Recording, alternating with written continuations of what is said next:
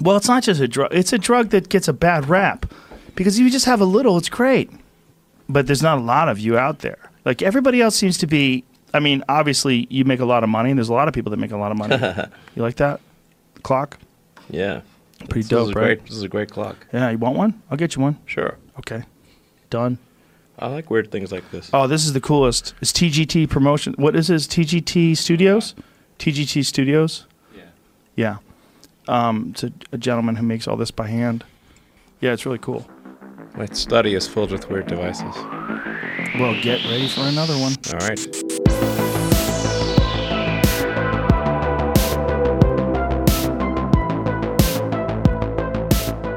Hello. You're listening to Hacks. This is a tech podcast. And we're a little unmoored because for the first time, we do not have a full dance card. This week, I'm only joined by the formidable Rosemary. That's where you say hi. Oh, hi, hi everyone. Cool. And Rob. Oh, hi. Yeah, you see how we're just we're we're already this is this one's already a write off because that's what happens when No, no. when we're down a hack. Our whole rhythm's off. We had such a great show last week, and this week it's just it's already in the gutter. Um, and that's sort of appropriate because uh, this week we, we're doing we're we're you know it's early in the in the life cycle of a podcast. We're still sort of figuring out what we can and can't get away with, and I wanted to test since we've got sort of a, a diminished capacity this week, I wanted to use that as an opportunity to test out a sort of a new format where uh, each each one of us it's sort of like a book report. We we've each got a character of tech to bring to the table, and the goal is to see if after we've presented these people, if we can come up with any sort of shared characteristics or anything that we can glean from uh, to from the com- from comparing them one to the other. Now we're going to test this hypothesis later, but uh, I arranged these people in order uh, from what I believe to be least psychotic to most psychotic. Um, the first person we're going to be talking about is Elizabeth Holmes of Theranos. Second person is someone you've probably expected us to talk about already, and that's uh, Elon Musk of Tesla and SpaceX. And the third is a fellow by the name of John McAfee, of course, of uh, the McAfee antivirus software, which used to be omnipresent, now not so much. The reason that I, I was thinking about Elizabeth Holmes and Theranos is because it was just this past week, despite the fact that, you know, Theranos' whole thing, their game's been up for quite a while. They only just folded as a company in this past week. Now, Rosemary, I know that you've you've got a lot of thoughts and feelings about M- Ms. Mrs. Holmes. Yeah, I read the book by John Carreyrou called uh, Bad Blood about the whole saga of uh, of the Theranos Silicon Valley startup. Um, it's a great book. It's a really gripping read. It's a real win for the, the Fourth Estate because it's it's great journalistic work that, that actually brought the company down. And more than most startups, it really, really needed that to happen because it's not just some stupid uh, juicer. it's uh, they're they're they're messing with pe- people's like, Shout out health. to Juicero. Uh, so um, they had a great vision. Elizabeth Holmes had had a great vision to um, make blood testing easier by um, getting rid of the needle, and you could, you could do it only with a pinprick. But the problem was that reality wouldn't conform to the vision, so they just uh, faked it. She was the type of American, uh, sorry guys, who had friends friends in high places. She dropped out of uh, Stanford, and um, but she had access to people like uh, George Shultz, who I, I mentioned because he figures further down in the in the story in an inter- interesting way. And Henry Kissinger, she had allies who were like you just don't get more pro- high profile than Henry Kissinger. And so she raised like hundreds of millions of dollars. And John Carreyrou, through really uh, impressive persistence and under a lot of uh, threat of lawsuits, because they tried seriously to intimidate him and other uh, whistleblowers, um, broke the story. And there's a problem with the fake um, Theranos technology is that people it's so ridiculous. They had they Walgreens was one of the true believers, so people would go to Walgreens to get a blood test uh, that was pertaining to the kind of daily meditation medications they took, and um, they were getting like totally out of whack readings. You know, so it, this could have severely affected their health. I find it Yeah. funny the, the notion of a of a company being a true believer. You know, like they have this this ideological devotion to this product. I mean, what they really saw was dollar signs, of course, but this notion that that this this cold entity could be tricked into this almost religious belief in a person or a, or a concept is kind of funny to me.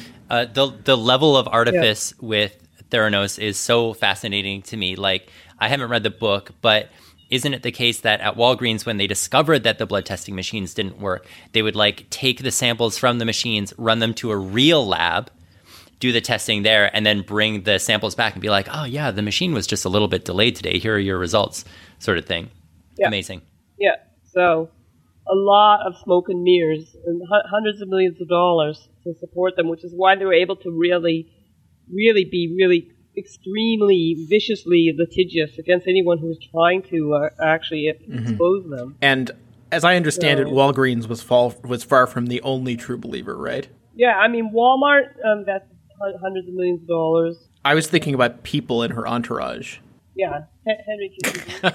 well, I mean, Says it all, I mean, really. that's that's one thing I wanted to mention. is that yeah, it's a it's a bit of a sad story about these old guys who believed in this self-styled new female Steve Jobs, and it was George Shultz's uh, grandson who was one of the whistleblowers. He worked for the company, so props to the millennials who, who didn't didn't buy into the company culture of you know cultish belief, and he, he called it like he saw it, and it cost his family like you know they can afford it, but they still had to spend about four hundred thousand dollars defending him in court, and that ruined his relationship with his his grandfather. It's amazing how whenever there's like whenever there's an American fiasco involving lots of blood, Henry Kissinger is involved. almost like he's drawn to it. Some sort of insect or parasite. Strange. At the time of Theranos' demise, did it have money in the bank or had they run out of money? Like was this a Oh no, they like had was this a journalistic execution or was it like the death of a startup like almost every other startup? No, it was, it was the death by the fourth estate, by the fourth estate doing its job. You know, and, and, and a major public service in, in this case. Also, just want to note that Betsy DeVos invested $100 million. Of course in she did. Company. and Rupert Murdoch, 121 million. So, what does the book have to say about Elizabeth Holmes' human? Well, like what what is uh what's going on there? Yeah, it's very interesting because she, uh, she's young, uh, blonde, um, female, and she apparently low artificially uh, lowered her voice.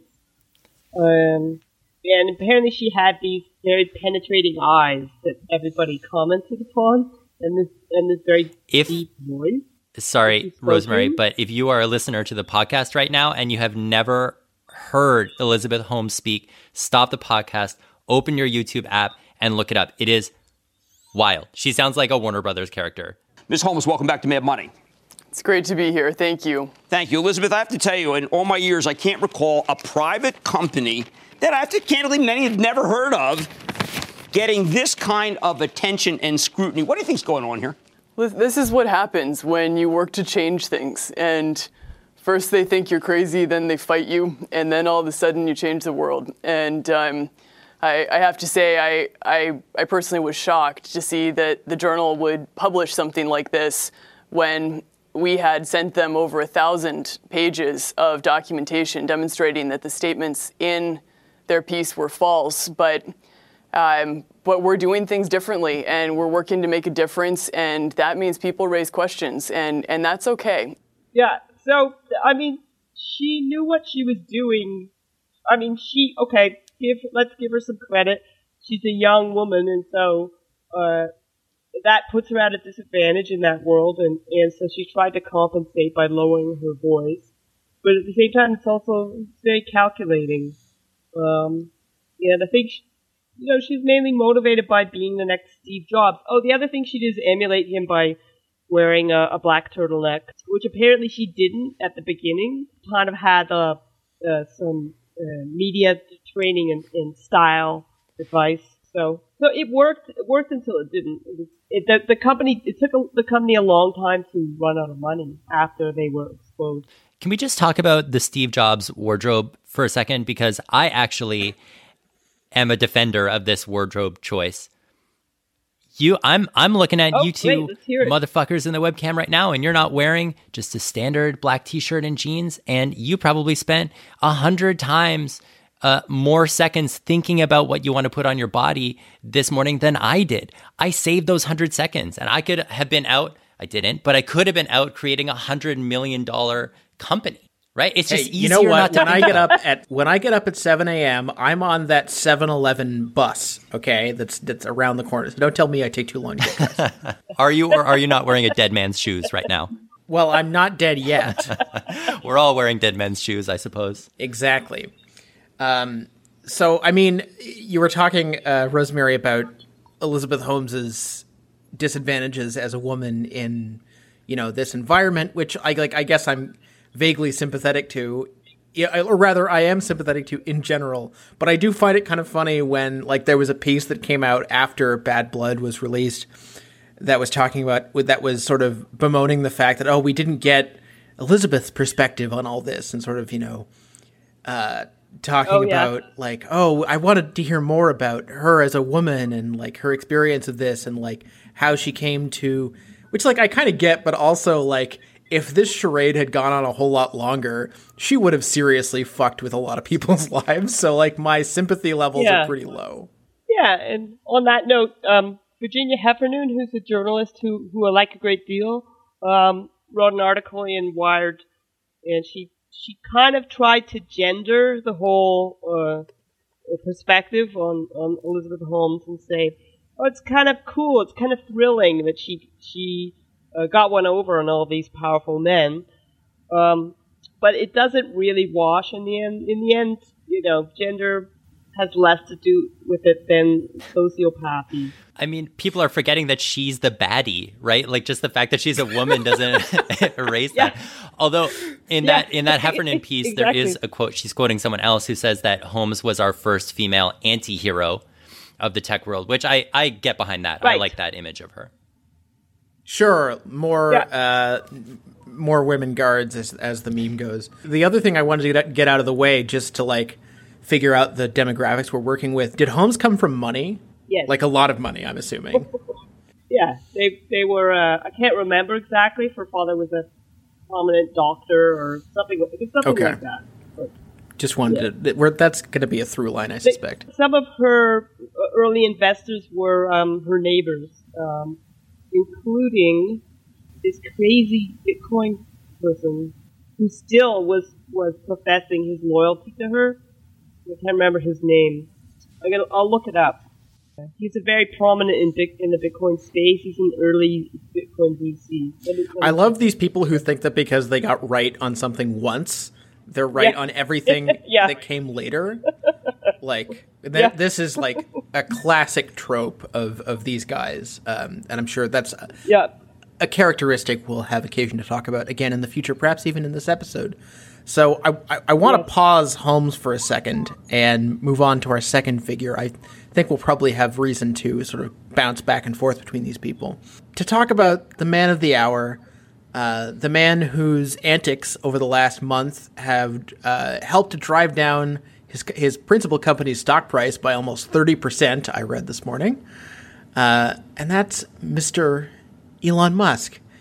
Uh, now, Rob, you have been immersed somewhat in the world of Mr. Musk, in his Musk, shall we say, um, for, for for this past week, and you even did us the solid of watching, as I understand it, the entire Elon Musk Joe Rogan podcast episode. How long was Uh, that? two hours and 47 minutes and 15 seconds. And I can say with confidence that I enjoyed over 95% of it. I had never experienced this podcast before, and it is delightful. I have to say that Joe Rogan is don't frown at me, Simon. Joe Rogan is the world's most agreeable, most curious, most engaged simpleton. And that makes him so nice to listen to because he just wants to know everyone's story. There's no politics, there's no right and wrong. He just wants to ask Mr. Musk, like, have you seen my samurai sword? It's sweet. Right. But whereas you listen to us, we're just these sour. We hate everything, and Joe Rogan loves We hate everything. everything. That right. Yeah. That's why he makes the bucks and we don't. Exactly. So we have to be more like him. And that's why I'm willing to declare that I love Elon Musk. This was a great interview. Okay. Again, everyone is frowning at me. Let me ask you this. As a host of this podcast, even listeners, I'm speaking to you right now, as a listener to this podcast, you probably uh, encounter Elon Musk most in your Twitter feed. The latest horrible thing that he did, the union busting, the stealing of artists' intellectual property, the alleged stock market fraud, repeatedly accusing one of the Thai rescue divers of being a pedophile, um, supporting Grimes' music career.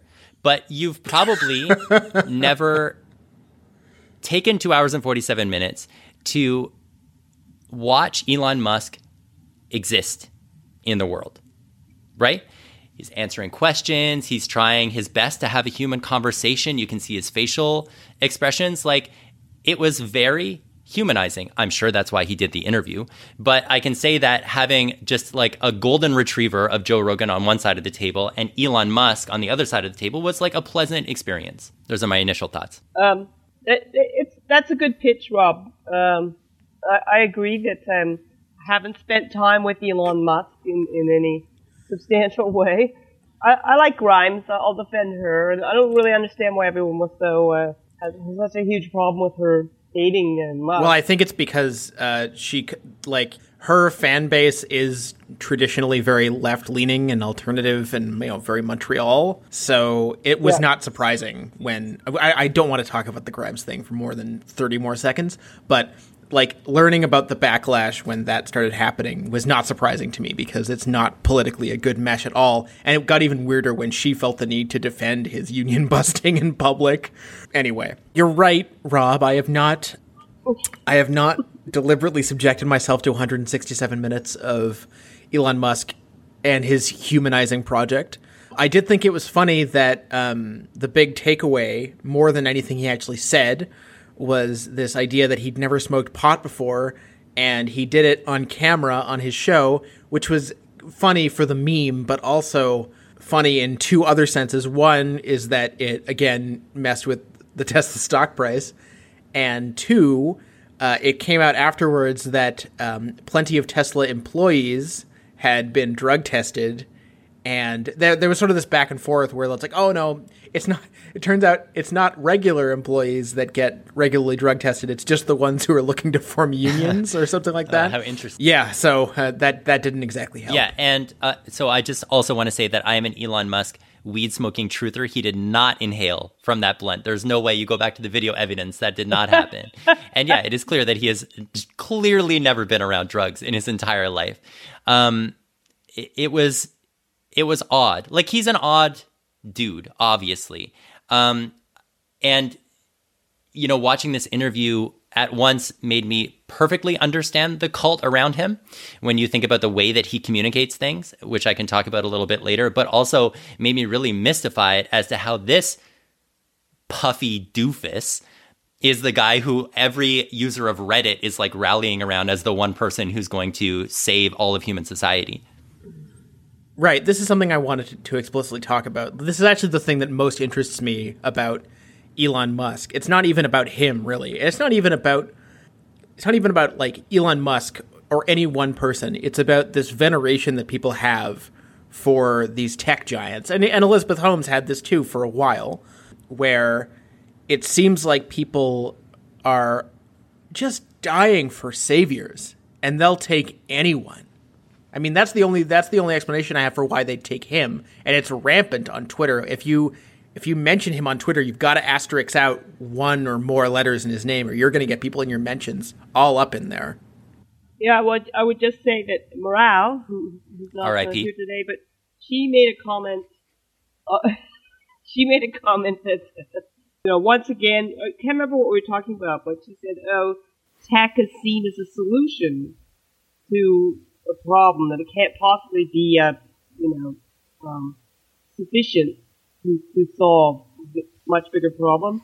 And I think that that's the perspective of this podcast generally, and that carries over to how these people are treated as if they, that that they can actually uh, just uh, deus ex machina, provide uh, yeah some little app on your phone. And it becomes utopia. empathetic too. Like if I can set the stage up for, in the half hour before we started recording this podcast, I was furiously searching um, Twitter, Reddit, YouTube comments to find the perfect encapsulation of Elon Musk's appeal to the masses, to the people who want to be saved. And uh, Simon, Rosemary, if you will permit me, I will give you a reading of the perfect. Um, it's it's almost like a pre-humus before death eulogy of Elon Musk and why he is so important. This is a YouTube comment. I sympathize with Elon. Most of you have no idea what it's like constantly being the smartest person in the room. And you have no idea how exhausting it is to interact with regular people. People who have never had an original thought, yet are convinced somehow that they are remarkable. He doesn't have to accomplish a thing. He accomplished more before his 30th birthday than most of you combined will throughout the course of your lives. He doesn't work the way he does because he has to pay bills like pedestrians. He does it because he's driven at a cellular level. Criticisms from you people is analogous to you being criticized by a cat. Hm, it's entertaining at first, but eventually you just need to smoke a blunt and have a conversation with Joe Rogan. So, like in this, there's a lot going on, so oh! much going oh! on, right? God but damn. it's not it, like it's not just that this is the guy who's going to invent the thing that you know allows me to live forever or go to Mars or have sex with a robot finally have sex. It is like it becomes empathetic almost like I I am this guy in a way, right? And that that creates the emotional connection, not just with Elon Musk. I think there was some of that with Elizabeth Holmes as well, and Steve Jobs, and et cetera, et cetera, before them. Maybe I'm overreaching here, but when I think about the Elon Musk defense squad that shows up on Twitter whenever you mention him without having the foresight to have censored any part of his name, um, I think about people who are big fans of the Marvel Cinematic Universe, and in general, like this this generation of sort of nerd culture that grew up um, that, that, that is just now sort of um, realizing they have total supremacy and they're sort of uncomfortable with it. It's like uh, I'm going to try to tie some things together that may not work, but a couple weeks ago, Ethan Hawke had that comment about how he doesn't like superhero movies and we shouldn't talk about them like they're real cinema or whatever because they're not Bresson or, or what have you. Now, you may or may not agree with that statement, but this whole range of uh, nerd commentators came out and were furious at his at his comment. Even though, like, like really, what do these people want? You know, they've got all these movies that dominate the box office every year, and when I think about the Elon Musks of the world, like again, the nerds have won. They're they're out there making their epic bacon tweets and they're running these massive companies and they're you know doing these big ludicrous space projects. Like they run the world and it seems like that hasn't brought them any joy well i think that they've been told by marketers that they run the world right like marvel is like a multi-billion dollar industry or whatever and all these people have their toys and they have their conventions and everything but like how much do people really respect them I, I, think that's still the missing piece, right? Like there are still bullies out there, uh, physically or proverbially, kicking sand into their face, right? The Ethan Hawkes of the oh, world. That guy. Don't you start on me, Rob. Uh, right, so that's the one thing they'll never get is they'll never they'll never earn earn respect and prestige, which I guess helps to explain why whenever someone does kick dirt in Elon Musk's proverbial Twitter face, you do get that army showing up. Like I, I, had someone trying to argue to me that, oh, when you um, when you see these defenders showing up, they're just bots. I don't think so. No, no, that would be a uh, that that would be that would be machine learning at its best, I guess. If you had bots. the only good use of machine learning is to defend Elon Musk. Yeah. But so then, so then I started thinking about like so Elon Musk is this character that people identify with because he's just like me. He's the smartest guy in the room, and and everyone else is just a, a dumb ox or whatever. Um, but then how do you get there? Like how how did Elon Musk become that guy? yeah, he's rich and he has this interest in rocketry. okay, I have to tell you about this one moment in the interview that just killed me. So Joe Rogan, of course, so curious and so um, willing to just like take in whatever Musk is telling him. He asks Elon Musk with total sincerity, so like, what do you do all day? Do you just like sit in a chair and invent?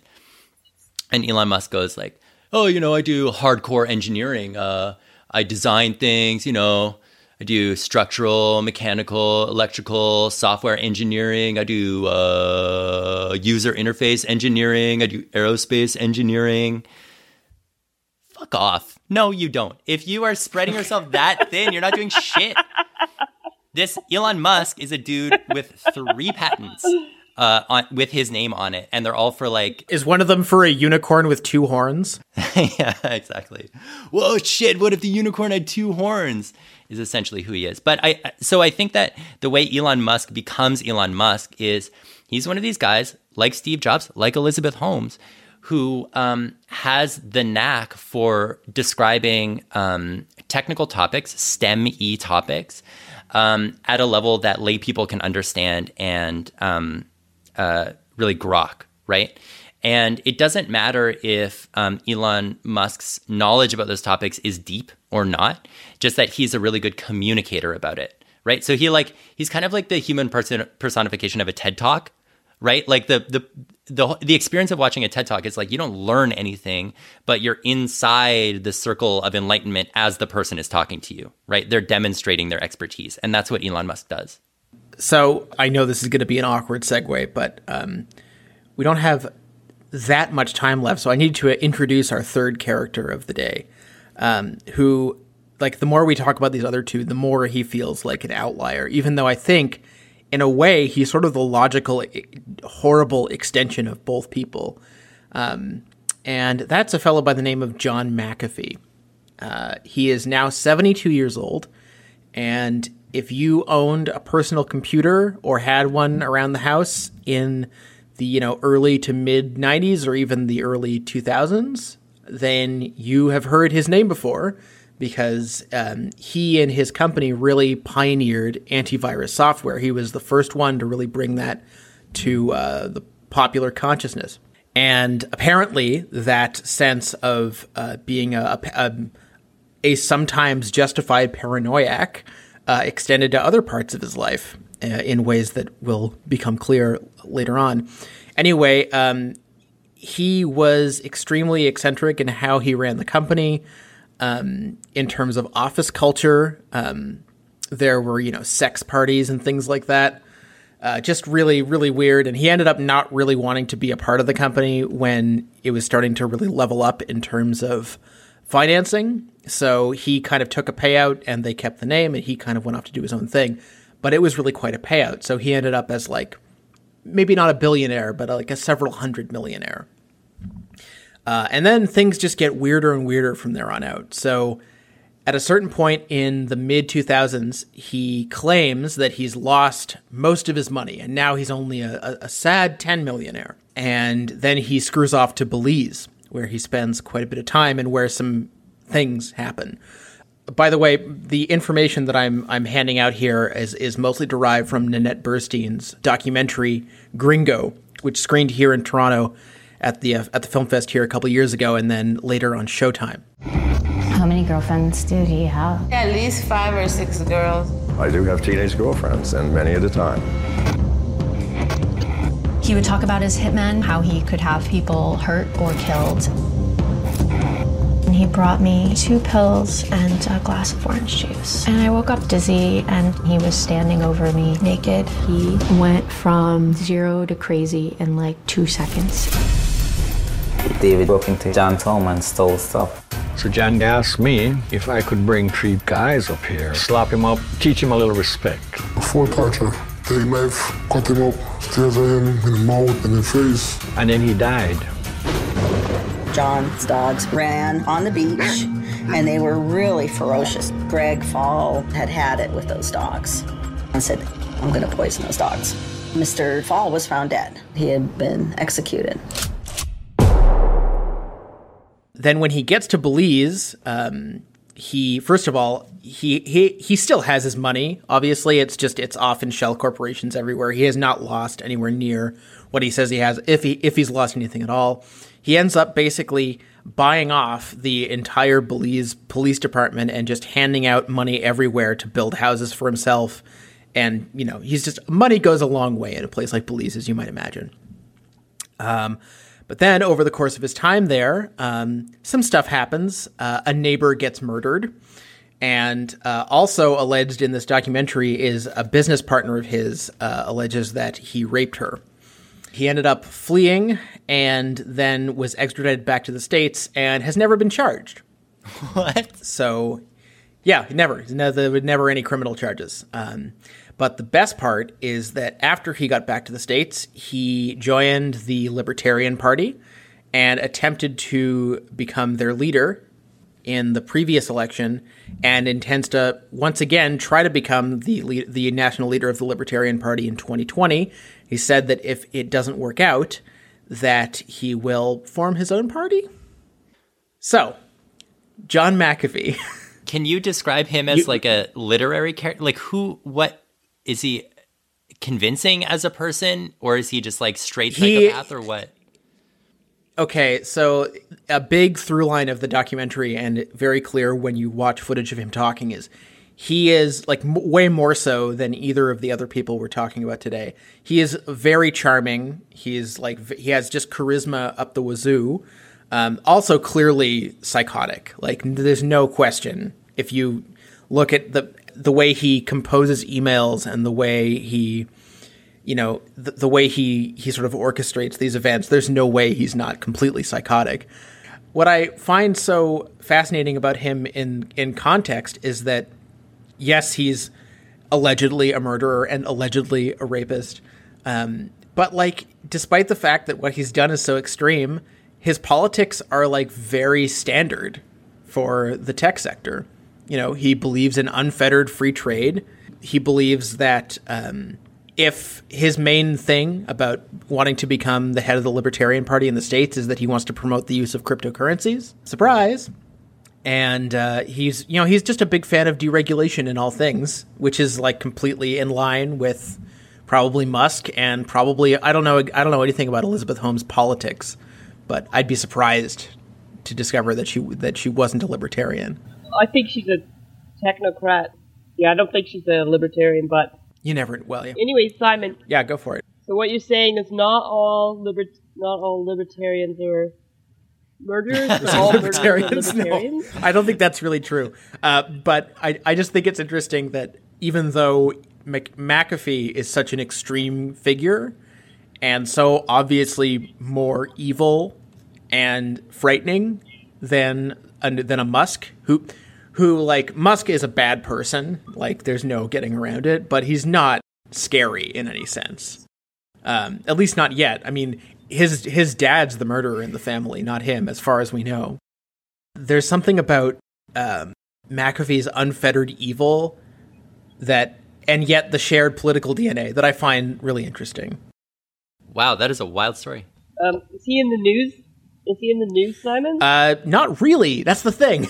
like the he has so much money and power. It's sort of funny because at the opening of the documentary, Nanette Burstein, I believe, narrates and says like, "Is you know, does this prove that people with money and influence are above the law?" Which is like. Fucking, of course they are. I don't need to watch this n- entire hundred minute documentary to figure that one out, Nanette. like, uh, no, I mean it's it seems like uh, th- it's clear that nothing about what what tr- what transpired in Belize uh, is going anywhere. I mean, even uh, Burstein said that when she was working on the documentary, there were all sorts of other allegations kind of floating around, but they couldn't be substantiated in the same way as the. Um, Actually, there. Sorry, there are two murders discussed in the film. But anyway, I, I don't have time to get into all that, as well as, of course, the sexual assault. Um, there was other stuff sort of floating around the periphery that she didn't have time or or sufficient evidence to get into. Uh, and of course, also um, after the documentary came out, um, it's alleged that McAfee found the people who who you know testified or you know not testified who who spoke on camera about these crimes and paid them off to recant their statements. And then when she came to them, she they were like, "Look, it was a lot of money, but I still stand behind what I said." And then when other people came back to them, they were like, "No, no, no, wait, I, I didn't mean that." What? anyway, it's just so it's possible that it was all just a ruse, and in fact, McAfee has done nothing wrong, but he definitely has. Like, come on. So I, ju- I would just add that I just checked. So, um, and I should have known this, but um, Elizabeth Holmes is a Democrat who likes to hang around with the uh, Clintons, or prior to her disgrace. Uh-huh. Right. Her social. Imagine being too disgraced to be able to hang out with the Clintons. So, uh, are you saying that John McAfee, I refuse to use the alternative uh, pronunciation of his name, um, he's like the end point of all tech millionaires, just like a Howard Hughes recluse. Yeah. you know, in a way, I admire him because he feels like the most honest of them. Like, obviously, he's lying about having not killed people, but he's like he it, he seems to be the, the the natural endpoint of that political philosophy of like not of you know c- clearly being like lacking all true empathy and like understanding why we might want checks and balances and regulation and things to you know shelter humans from unfettered you know capitalism or free marketism or however it is you want to put it. Um, he he seems to if you watch him speak and then you get to know what he's alleged to have done he seems uh, more more concept than person It's interesting that you say he's the most honest, and from what you have told us, I agree with that. I think that the most insidious thing about these, you know, technology icons or whatever is the way that they ingratiate themselves into the political and economic system, right? Like Elon Musk is one of the largest Republican donors. He's also one of the largest Democrat donors, right? He just wants to be in the room and tell them God knows Mhm. what, right? Well, and when I talk about honesty, I'm talking about stuff like in um, in he doesn't make an appearance himself in the film, but his correspondence, which he later claimed he actually got a bunch of other people to write for him. Um, however, his daughter says he's a control freak, and there's no way he did that. Um, but in the correspondence, he says, you know, if you try to follow the money, it's not going to work because I've got stuff in 14 shell corporations and none of them have my name attached to them. That like, which is I'm sure completely true of everyone else we're talking about. But at least he's at, that's the one the one good thing about you know having McAfee so out in the open is that like, yeah, at least one of them's admitting. I. I feel that maybe McAfee was like ahead of his time because if he was on Twitter and came out with a ballin statement like that, 14 shell corporations today, he would have his own Elon Musk brigade, right? Like it doesn't really matter what these people do behind closed doors. Look at our uh, president, Donald Trump. Um, it's it's just about like how well you can brag about it on Twitter and like create a following around you. He is on Twitter, by the way, and is just as psychotic as you'd imagine. Um, and there are times in the film where he's talking about like how he's got a bunch of teenage girlfriends and things like that, where it's like, I bet this is what Elon wants, but he knows he he he can't ever get away with. It's a big allegation. yeah, I would just add that maybe this. It's. Uh, I was just thinking about cult leaders in general, or cult leaders who are more a characteristic of a previous era, and so now it's it's you know it's taken on the the characteristics of our own era. Um, so cult behavior is always with us, I guess, and, and the thing that, that connects them maybe is believing in a in a in a leader who's also a, a murderer. Um, although that that has been a characteristic of I don't. Char- Just Charlie means they're Manson. committed. Well, Rob, y- you've you've been following Elon Musk all, all month. Let's say that it was him instead of his dad who, uh, you know, shot some people in his South African home or something. Do you think that the the Elon stands would, um, um, in the words of Kendrick Lamar, when shit hits the fan, are they still fans? Hundred percent. I mean, uh, Elon Musk has uh, issues in his own past that speak to this, right? Like uh, calling the the cave diver guy a, a child rapist. Like that's pretty serious. It's not murder, but like people were supporting him through it and trying to dig up shit on the guy. Elon Musk's hairline has changed throughout the years, and no one gives him shit for it on Twitter. Like, it doesn't matter as long as you are committed to your cult leader. You're gonna go to death for that cult leader. And so Steve Jobs was just like a really mild example of that because no, no one really accused him of, of murder, but he's apparently quite an unpleasant. Well, and it's also at all hasn't it come out like after his death that his he had a terrible, terrible relationship with his daughter.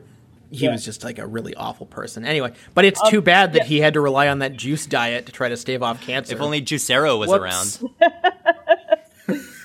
I'll give you I'll give you an example of how horrible Steve Jobs was. He had a, a he made a company between Apple when he left Apple and and also or was it an early Apple computer mm-hmm. called Li- Yeah, Lisa. yeah. And he had his first daughter, who he sort of tried to deny the paternity of. And then he told her no, it wasn't Oh, named. Jesus. yeah, and then apparently he finally did confirm that it was named after her years later, but it wasn't until Bono was in the room. I don't know if you read that little tidbit. Bono is like the er cult leader of all of them. Yeah, I feel What's like behind the should- shades? Yeah, exactly. I only know it's shady. Okay, so uh, with Um, all three of these uh, techno kings and queens, what is the hacks version of fuck, Mary kill? Here's what I think: Oh God, recycle for parts, kill John McAfee before he kills You- again. one person you recycle for parts, one person you merge into the galaxy-spanning AI, and one person you have a, as a guest on the show. Oh, you definitely want. Oh, hmm. okay. I'm going to say merge Holmes with the AI because her cunning could be really also, helpful. the voice, the voice of the AI would be so and good. the, yep.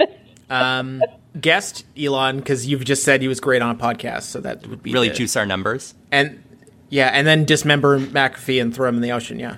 But I generally agree with that. I think that's good. Rosemary. Yeah, I, agree- I, I agree. See, we're all on the same page. We're all we all love being hacks for that for a reason. There you go. Um, to to close off this episode, I mean, I was sort of hoping that by discussing these three very different people in tandem, we would find some thesis to connect them. But now I think that might be folly.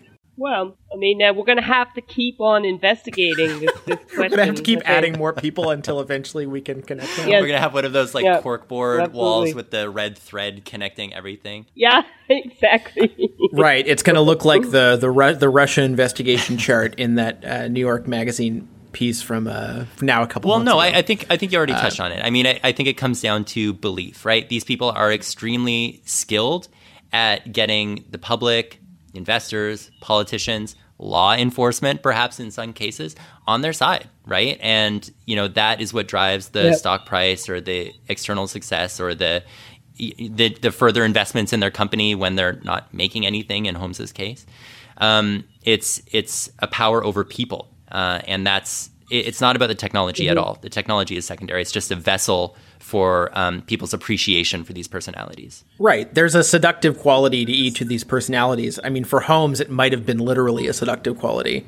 Not to diminish anything, but it seems like that was a factor for at least some benefactors.